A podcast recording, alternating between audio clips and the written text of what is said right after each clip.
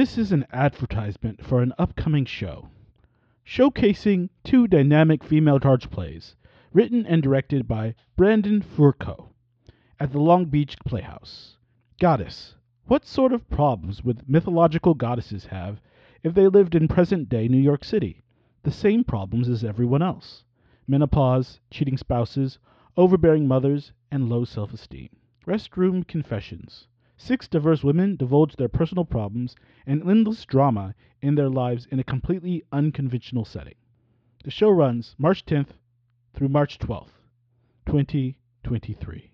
Hello, I'm Patrick Chavez, and you're listening to LA Theater Bites review of Homefront at the Victory Theater in Burbank, January 13th through February 12th, 2023.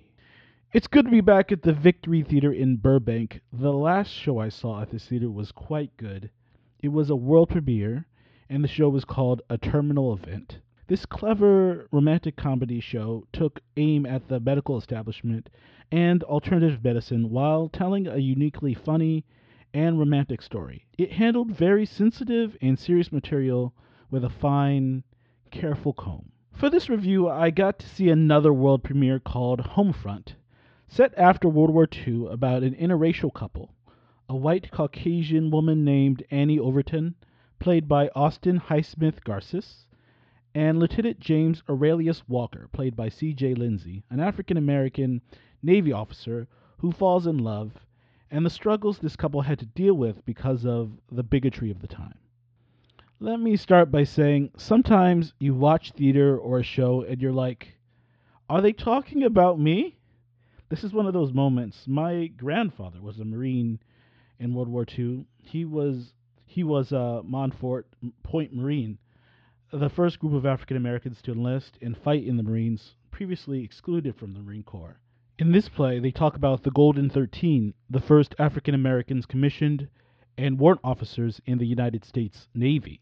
Watching this play made me remember, after multiple decades passing into his twilight years, the White House finally recognized the contribution of 260 brave African-American soldiers who fought for a country that treated them less than human, and still the hope and kindness from my grandfather was mind-blowing.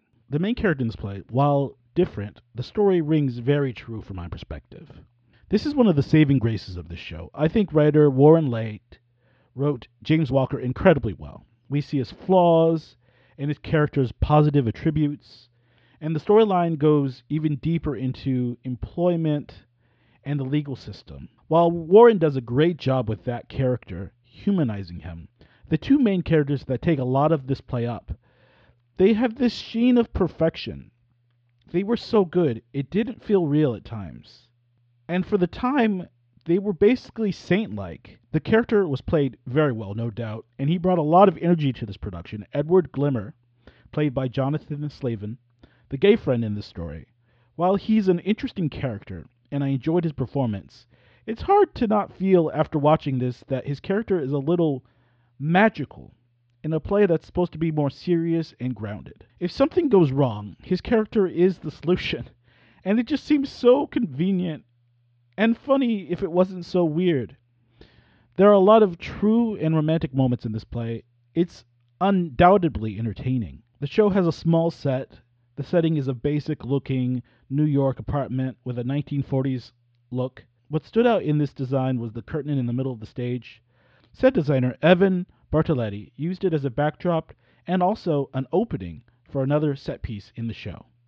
It was a very creative and economical use of the space. There's a gorgeous scene lit so beautifully of the three characters writing a letter simultaneously.